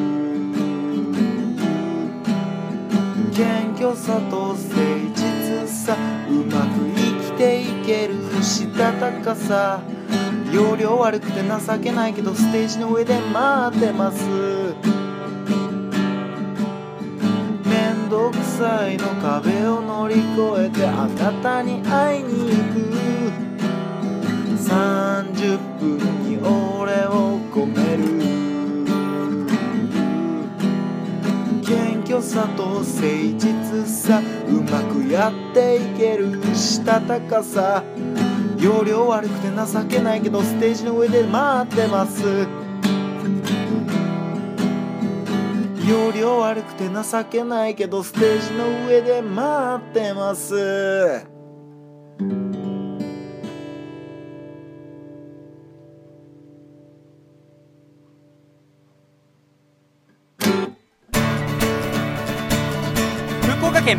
オネームアメンボ赤いなあゆよさんからいただいた細身のシャイボーイがお父さんと仲直りする方法。お父さんひな祭りだからってひよこをたくさん買ってくるのはやめてよ。細身のシャイボーイのアコースティックレディオ。大喜利ゼミナール。いよいよ開講大喜利ゼミナール。テレビやラジオで大喜利番組や企画が多数存在しますがそんな大喜利は誰かに教わる機会がありませんしかしこの学校では大喜利の答えを発想する段階から答えるまでの過程をアコラジックと一緒に考えていきたいと思っておりますでは授業を始めましょう笠倉はい。ということでいただいております大喜利ゼミナール今週のお題は何でしょうな？はい。今週のお題は、もうお父さんとお風呂入りたくない。と同じようなことを言ってください。もうお父さんとお風呂入りたくないと同じようなことを言ってください。はい。かなりこう曖昧なお題でございます、まあそうですね。まあ、こうインパクトのあるような言葉どのようなものが出てくるかという感じでございます。ちなみに笠倉だったらどうしましょう、そうですね。同じようなことを言ってください。ですよね。うん。では、ちょっとお題言っていただけますか？あお前用意してたな。ずるいぞ。ではラジオネームジャーゲジョージさんにお聞きします。もうお父さんとお風呂入りたくない。と同じようなことを言ってくださいえ？嘘でしょ？もう、バカ。いや、ちょっと待ってください。えどういうこと？いや、違う違う。本当に分かんなかった。どこまでがあれだったの？あの、言おうとしたことを直前で忘れて、うん。あの、アドリブでした、今な、なんだったの？どうしたの？本当言おうとしたのはですね、くせえよっていうやつです。へはい。ー なんか、だかちょっと、変な感じになったんで、行きましょう。あーメールじゃあ、素晴らしい先生方のメール読もういか。つも変な感じになってしまう。ではこちら、栃木県ラジオネーム最速の変態さんからいただきました。もうお父さんとお風呂入りたくないと同じようなこと言ってください。お題の中に入っている例題は、娘からお父さんへの厳しい言葉。厳しい言葉だけ言っても、ただの苦言になってしまうな。だったら、日常的な言葉と厳しい言葉を組み合わせてみたらどうだろ最速の変態さんにお聞きします。もうお父さんとお風呂入りたくないと同じようなことを言ってください。う。お帰りなさい。お風呂にする？ご飯にする？それとも、離婚する？なるほどね。よく聞く、このお風呂にする、ご飯にするに加えることで、はい。離婚するってショックギングなのを加えることで、インパクト。ゾッとしますね。もそうだね想像したら。そうだね。日常的な言葉と厳しい言葉を組み合わせたら、うんなるほどね。付け加えるパターン。わかりやすい。既存のものにいいでございます、はい続きまして川崎市豆山便さんからいただきましたもうお父さんとお風呂入りたくないと同じようなことを言ってくださいもうお父さんとお風呂は入りたくないという言葉にはてこでも動かないという確固たる決意が感じられるそのため頑固さのある訴えの言葉がこのお題の答えとしては適しているのではないだろうかきっとその人だけのオリジナリティのある考えを回答に持ってきたら面白いはずだ豆山ビーンさんにお聞きします。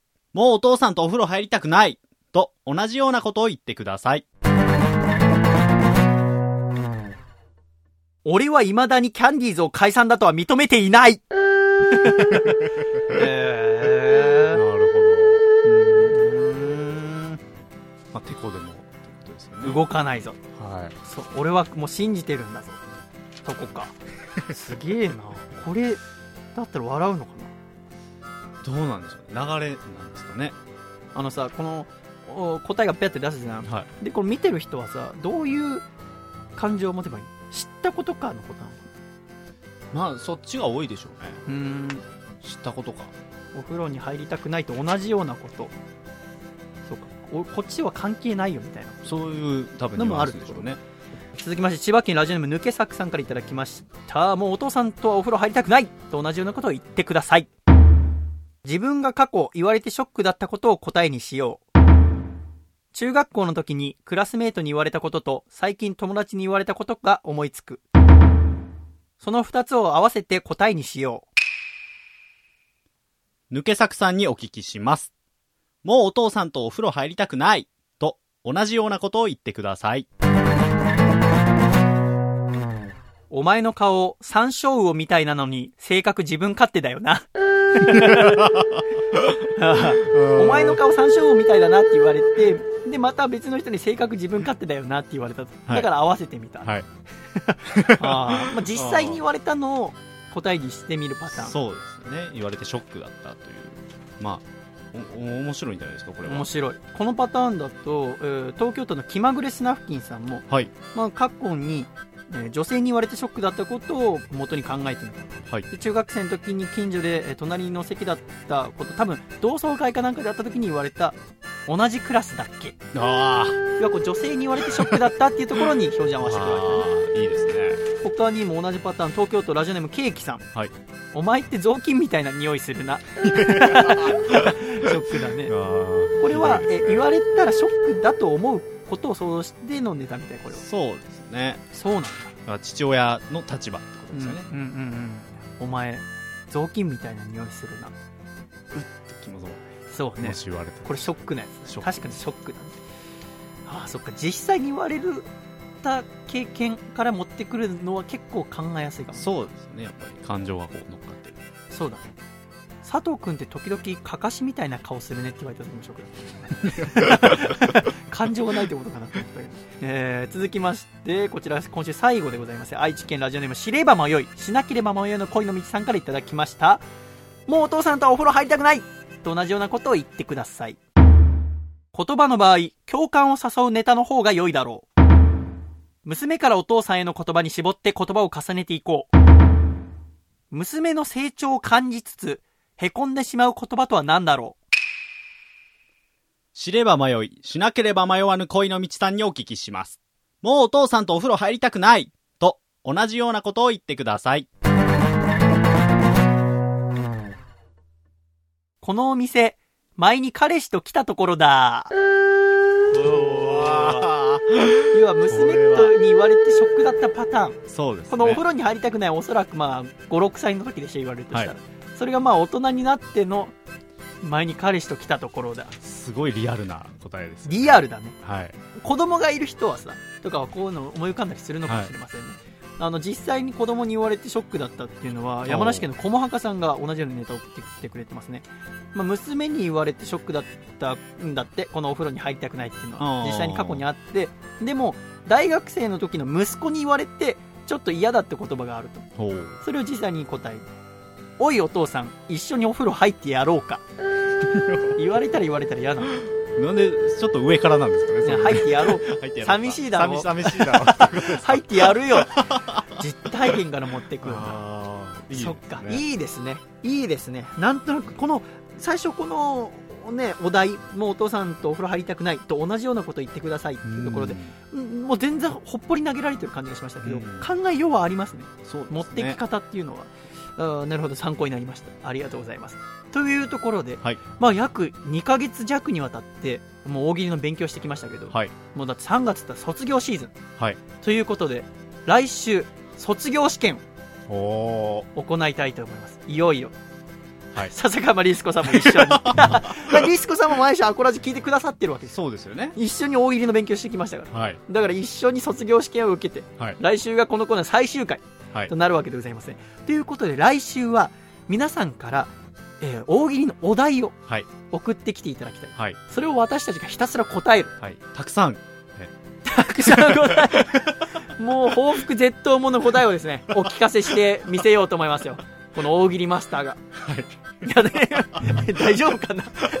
ちょっと、リ期待が、スコさん期待が高まってますよ。ということでですね、来週懸命に大喜利と書いて、大喜利のお題をですね、書いていただきました。まあ何個でも大丈夫です。そうですねまあ一メールに、まあ一個のお題が、えーあのこちらとしては助かります。はいラジオアットマーク細身のシャイボーイドットコムで皆様からの、えー大喜利のお題お待ちしております。来週最終回。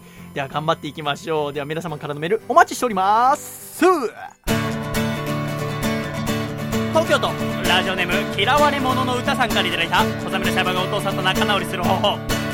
お父さん僕はこれからもお父さんと一緒にお風呂入りたいからね。細身のシャイボーイのアコースティックレディオ。勝手にコンプライアンス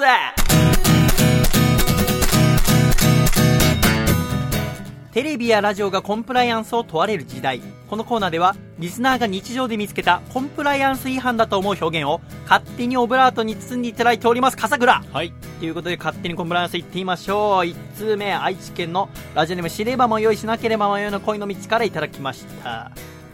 卒業証書を入れる筒をポンポン鳴らして遊ぶ生徒がいるので、これを勝手にコンプライアンス。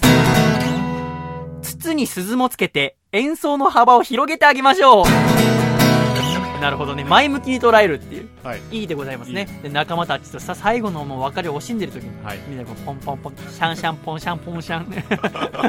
とてもいいと思う見てみたいで。とてもいいでございますね。続きまして、東京都ラジオネーム嫌われ者の歌さんからいただきました。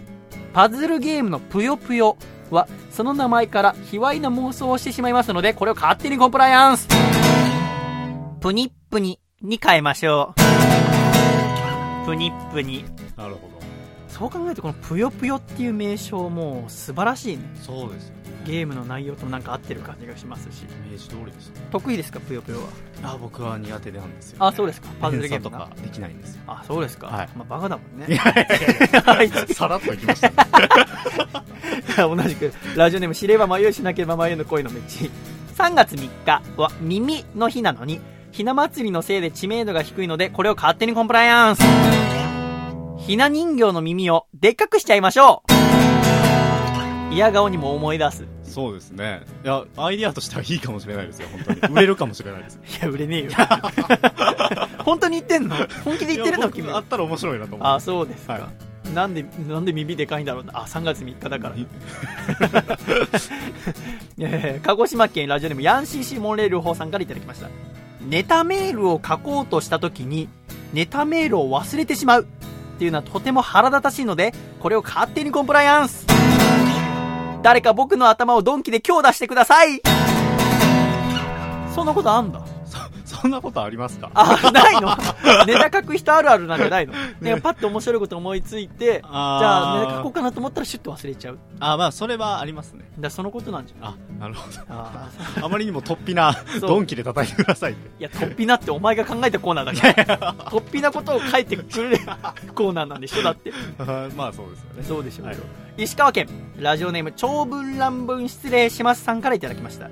ヒーローは怪人が現れてから出動することが多く、これでは少なからず犠牲が出てしまいますので、これを勝手にコンプライアンス敵のアジトをさっさと見つけ出して滅ぼし、これが正義だと子供たちに教えましょう。なるほどね。なるほど。元を叩く。元を、まあ、安心して。あのその復讐のドミノマスクっていうのは、まあはい。ヒーロー映画なので、まあ、今回ヒーローのそのテーマソングとか作って、うん。まあ、今週新曲できたんですそのドミノマスクのテーマって、まあはい。い、つか解禁できたらいいなと思いますけど、なんか好きなヒーローソングありますか？好きなヒーローソングは、あの、デビルマンのあ歌が好きですけあどね。そうなんだ。はい。僕はねやっぱたくさん聴いて一番好きなのはグリッドマンのテーマグリッドマン知ってる？え。いや、わかんない。多分わかんない。けど私がね、本当幼稚園生とか小学生の時に流行ってたウルトラマンもどきみたいな。だから君がまだ23歳だからまあ覚えてないと思うんだけど。へでもね、なんかね、もう時代の先を行った。のだからもう20年以上前のその実写のこうヒーローなのに。あの戦う相手がコンピューターウイルス。コンピューターウイルスがこう怪獣の形になってこう電脳世界。電脳超人グリッドマン。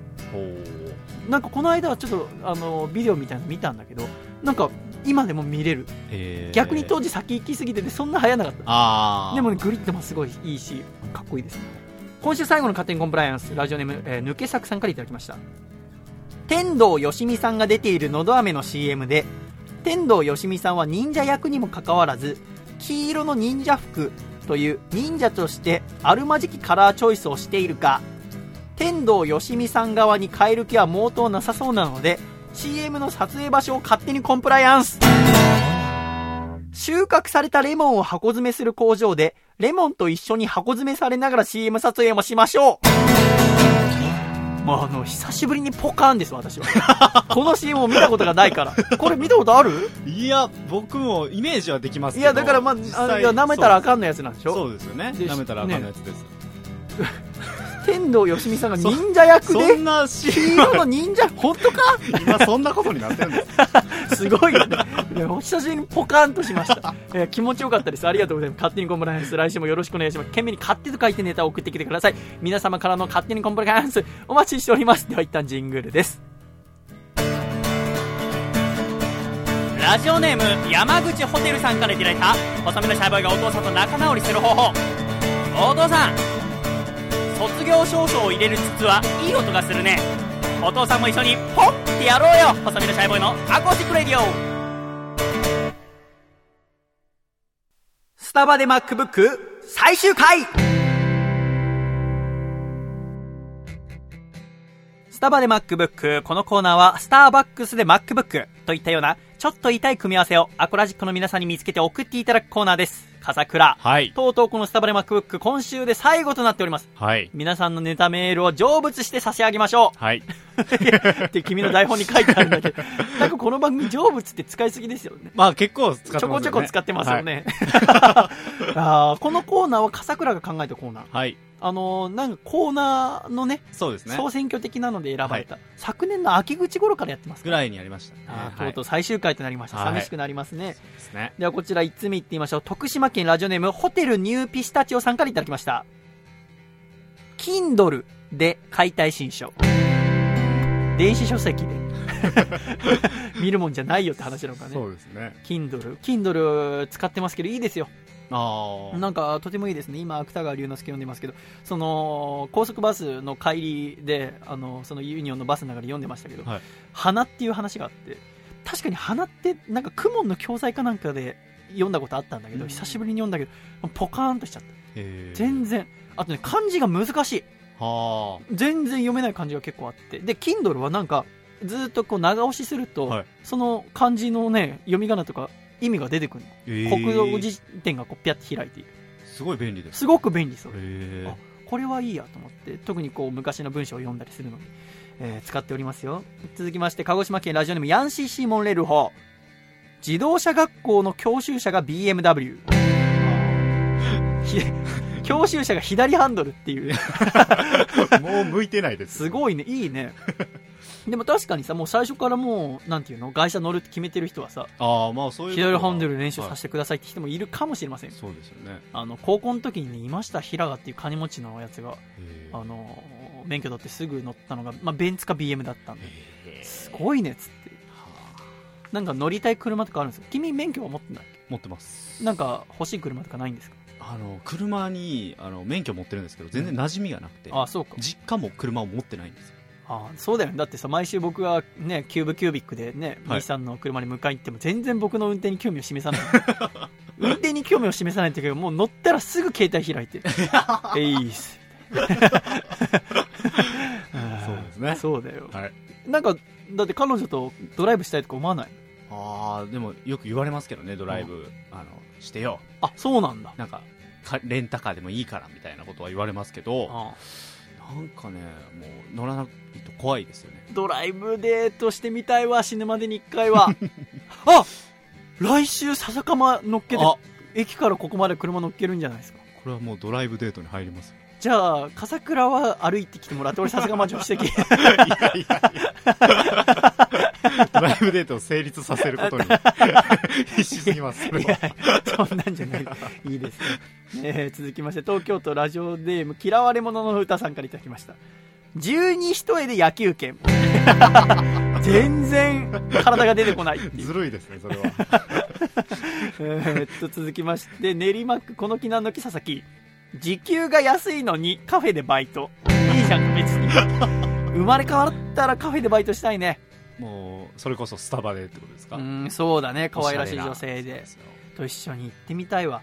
あの私スターバックス一回も行ったことないかったって話このコーナー始まった時してましたけど、去年のね12月頃にあの映画会社の松竹のプロデューサーの石塚さんにこう呼び出されて、はい。あのいろいろこう仕事ででその仕事の待ち合わせ場所がスターバックスだったせいで、ああ。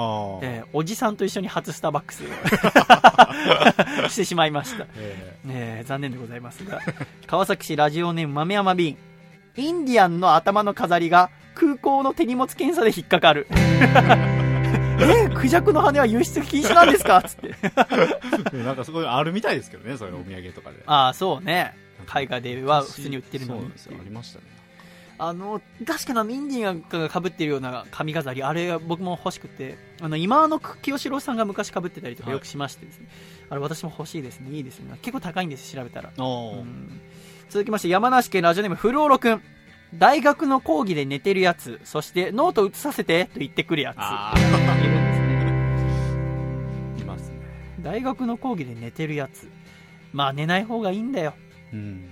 まあなんか昔吉井宏之さんの「夢は逃げていけない」って番組でなんかこう相談の一つで、えー大学の先生の講義が退屈ですとでその人は教職課程を取ってるうん。相談者だったんだけどどうしたらいいですかっていう相談に吉江先生が君は今日あの教職者先生になるんだろうって。何が先生として大事かっていうと相手の話をよく聞くこと。うん。でこうやってまあ内容分かりにくい、えー教授の話をちゃんと聞くことっていうのは人の話をよく聞くトレーニングもなるわけだから、えーちゃんと授業を受けるべきだよっていうのを聞いてああさすが。と思ったこともありましたね。千葉県ラジオネーム抜け作パリジェンヌが見せるリアクション芸すごいスタイルで。大きなリアクション取るわけで。すねリアクション系なんですね。リアクション芸で一番好きなのどんなんですか？ああ、いやでも、それこそ出川さんのうん。リアクションのがああいうのテレビで見てると自分は絶対できないので本当にすごいなと思います。すごいなと思いますね、うん。あといじられ芸っていうやつ。そうですね。こういろいろ回されて回されてっていう、うん。あの立ち回りとか素晴らしい。もうゾクゾクしちゃう。絶対無理。なんかなんでしょうね最近全然僕のことをみんないじってくれないんですよ。昔結構あったのに。あ、そうなんですね。みんななんか僕のことを怖がって。はい。全然いじってくれなくなっちゃう。何なんですかね。い。じってはいけないと思われてるんですよ。悲しいですよね。それはそれで。えー山形県ラジオネームベネットは静かに暮らしたい。僕らはボケとかツッコミとかそういう概念で漫才はやっていません。という NSC の生徒。最初オーソドックスやっとけっていうまあ入って2ヶ月ぐらいなんでしょうね、多分ね。漫才 NSC NSC に入ろうと思ったこととかないんですか？そういう養成所にああ、でも友達が。君はだって学生芸人やってたわけでしょ？そうですね。友達が入ってって、うんで、いろいろ話を聞いてて、うんちょっと興味を示した時期はありましたけどね。あそうか今からでも遅くないんじゃないですか？遠慮しておきます。え仕事しながらとか入っちゃダメなの？いますいます。いるでしょ？はい。あそっか入って、卒業してもう一回入り直す方もいるみたいですよ。え？もう一回学びたいってこと？まあなんかそのコンビを組めなかったか何かで、うん。また新たに組みたいみたいええいろいろあるんでございますね。続きまして大阪府ラジオネーム山田三号ユンボでハンバーグをこねる。ユンボって知ってますか？な。はい。あ僕知らなかったんだよ。あで調べてあのショベルカーのことですね。そうですね。あショベルカーの製品名称がユンボ、ユンボでハンバーグをこねる。これちょっと勉強不足失礼、えー抜け作千葉県。パンダチラゾウはエスカレーターでしゃがむとパンチラが見やすくなることに気づきしゃがみ力を鍛えるためだけに野球部に入りキャッチャーになるがまさかチラゾウがその先甲子園に出場することになるとはこの時まだ誰も知らなかったのである。いいですね。最終回っぽいですね。終わりますぞ。もうあといくつかのネタで山形県ラジオネームベネットは静かに暮らしたい。なぜか年下にも敬語になってしまう僕。僕に来てちょっと普通にいいと思いますよ。僕も年下にも敬語ですよ。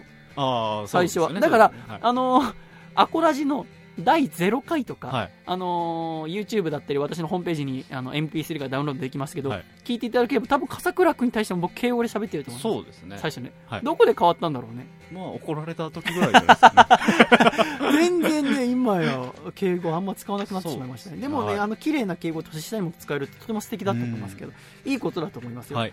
えーとうとう最後はい。なりましたスターバックスではい MacBook、ラストメール読んでみたいと思います、はい。じゃあこれ笠倉が読むはい。読みます。ね君が頑張って考えたコーナーですからはい。えー、茨城県ラジオネームドスコイちゃんこさんからいただきました。はいスタバで MacBook。えー、タリーズで MacBook。長い間本当にありがとうございました なんかもうジーンとくるねそうですね。うんはい。なんか一個回ったなって感じがしますそうですね。タリーズで MacBook、はい。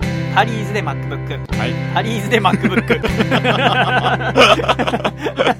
ということで長い間にわたりスターバックスで MacBook 愛していただきありがとうございましたまたいつかお会いしましょうさようなら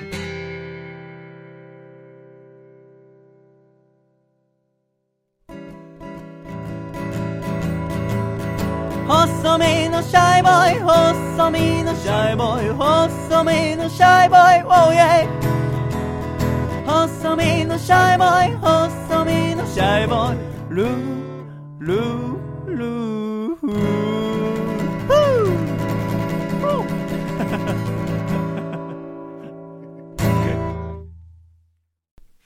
第48回細身のシャイボーイのアコースティックラジオ。この番組は、神奈川県横浜市戸塚区にあります私の部屋から、細身のシャイボーイと笠倉亮の二人でお送りしてまいりました。今週もたくさんのメールありがとうございました。では、エンディングです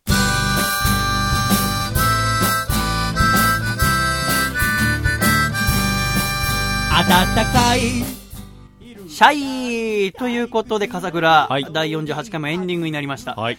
あの、今週は本当に盛りだくさんで、えー、かつ、でも、なんかこう、なんとかこうね、2時間以内に収めたい、なるべくそんな、のびのびやりたくないということで、かなり駆け足になってしまったところもありましたが、でもあの、本当にメールたくさんいただいておりまして、まあ、スタバで MacBook が終わったりしましたけど、はい。えー本当に素敵なメールもらえるっていうのは嬉しいことでございますねそうですね。考えてもすごいことじゃない。だって私なんて仕事以外のメールなんて言ったら1日まあ1通来たらいい方でございますよ、はい。それがね週に700通ぐらいくれるわけじゃないですかそうですねとても嬉しいことだと思いますよえー 頑張んなきゃいけませんよねやっぱメールもらえばもらうほど、えーもっと面白いもの作んなきゃいけないなっていう、まあ、プレッシャーが高まってきてとてもあー頑張ろうっていう気持ちになりますので、はい。えー頑張ります。ありがとうございます。と言って、そしてですよ、もう来週はもう皆さんのご褒美と言ってもいいですよ、私たちからの、はい笹川リスコさんをお呼びしました。はい。あのリスコさんはずっと前からあの出てくださるってお話してたんだけども、ただ金曜日がそのリスコさんが所属しているユニットの練習日だったの、うんそれがあのしこの今月からかな違う曜日になったってことで、それで金曜日出てくださることになりましてですね、楽しみですね。はいリスコさんとどんな話をするか。私もあんまりリスコさんと面と向かって2人で喋ったことっていうのはなくて。うん、だからどういう話になるかとても楽しみ。だからリスコさんへの質問皆さんにお待ちしておりますし、えーそしてあのリスコさんに言ってほしいセリフ、だシチュエーションとセリフをね、はい書いて送っていただければと思います。懸命に笹かまリスコと書いてください。よろしくお願いします。えーリスコさんとどんな話がいいかね。そうですね。本当になんかね、なんか私はついついなんでしょうね、減らず愚痴を叩いてしまうんですよ、リスコさんの前で。だからあの昨日もそのリスコさんと一緒にこう安浦野さんっていうあのプロレスラー DDT のレスラーさんのイベントに行かせていただいてでそこでこういや浦野さんのファンの方がリスコさんに話しかけたんですよねあの、はい。本当にリスコさんってお綺麗ですねっつってで、まあ、リスコさんがなんかまんざらでもない顔してるからいやいやそれほどでもないですけどねって私が代わりに答えたりして、えーなんか本当に引っ張ったがれそうになったりと かそんなことばっかりしちゃいますのでなんか、えーどんなことになるか楽しみでございますぜひ来週よろしくお願いしますそして今回第48回細身のしゃべのアコースティックラジオ MVP はどうしましょう？うーん、どうしましょ今週なんかネタメールをたくさん読んでてう。はい。あこの人たくさん読んだなってイメージがあるのが、えー愛知県のはい。ラジオネーム知れば迷いしなければ迷うの恋の道さんはいがなんかすごくたくさん読んでる気持ちがしますので、はい。では第48回 MVP は、えー知れば迷いしなければ迷うの恋の道さんにさせていただきたいと思います。おめでとうございます。おめでとうございます。ということで赤い細身のシャイボーイタオルを送らせていただきます。あの、まあ、このラジオネーム以前私がつけた、あはい。ラジオネームですけど時々あの山里亮太さんの不毛な議論とか聞いててこの方のラジオネームが読まれてて山ちゃんがすごい読みづらそうにしてるのを聞くと申し訳ない気分に。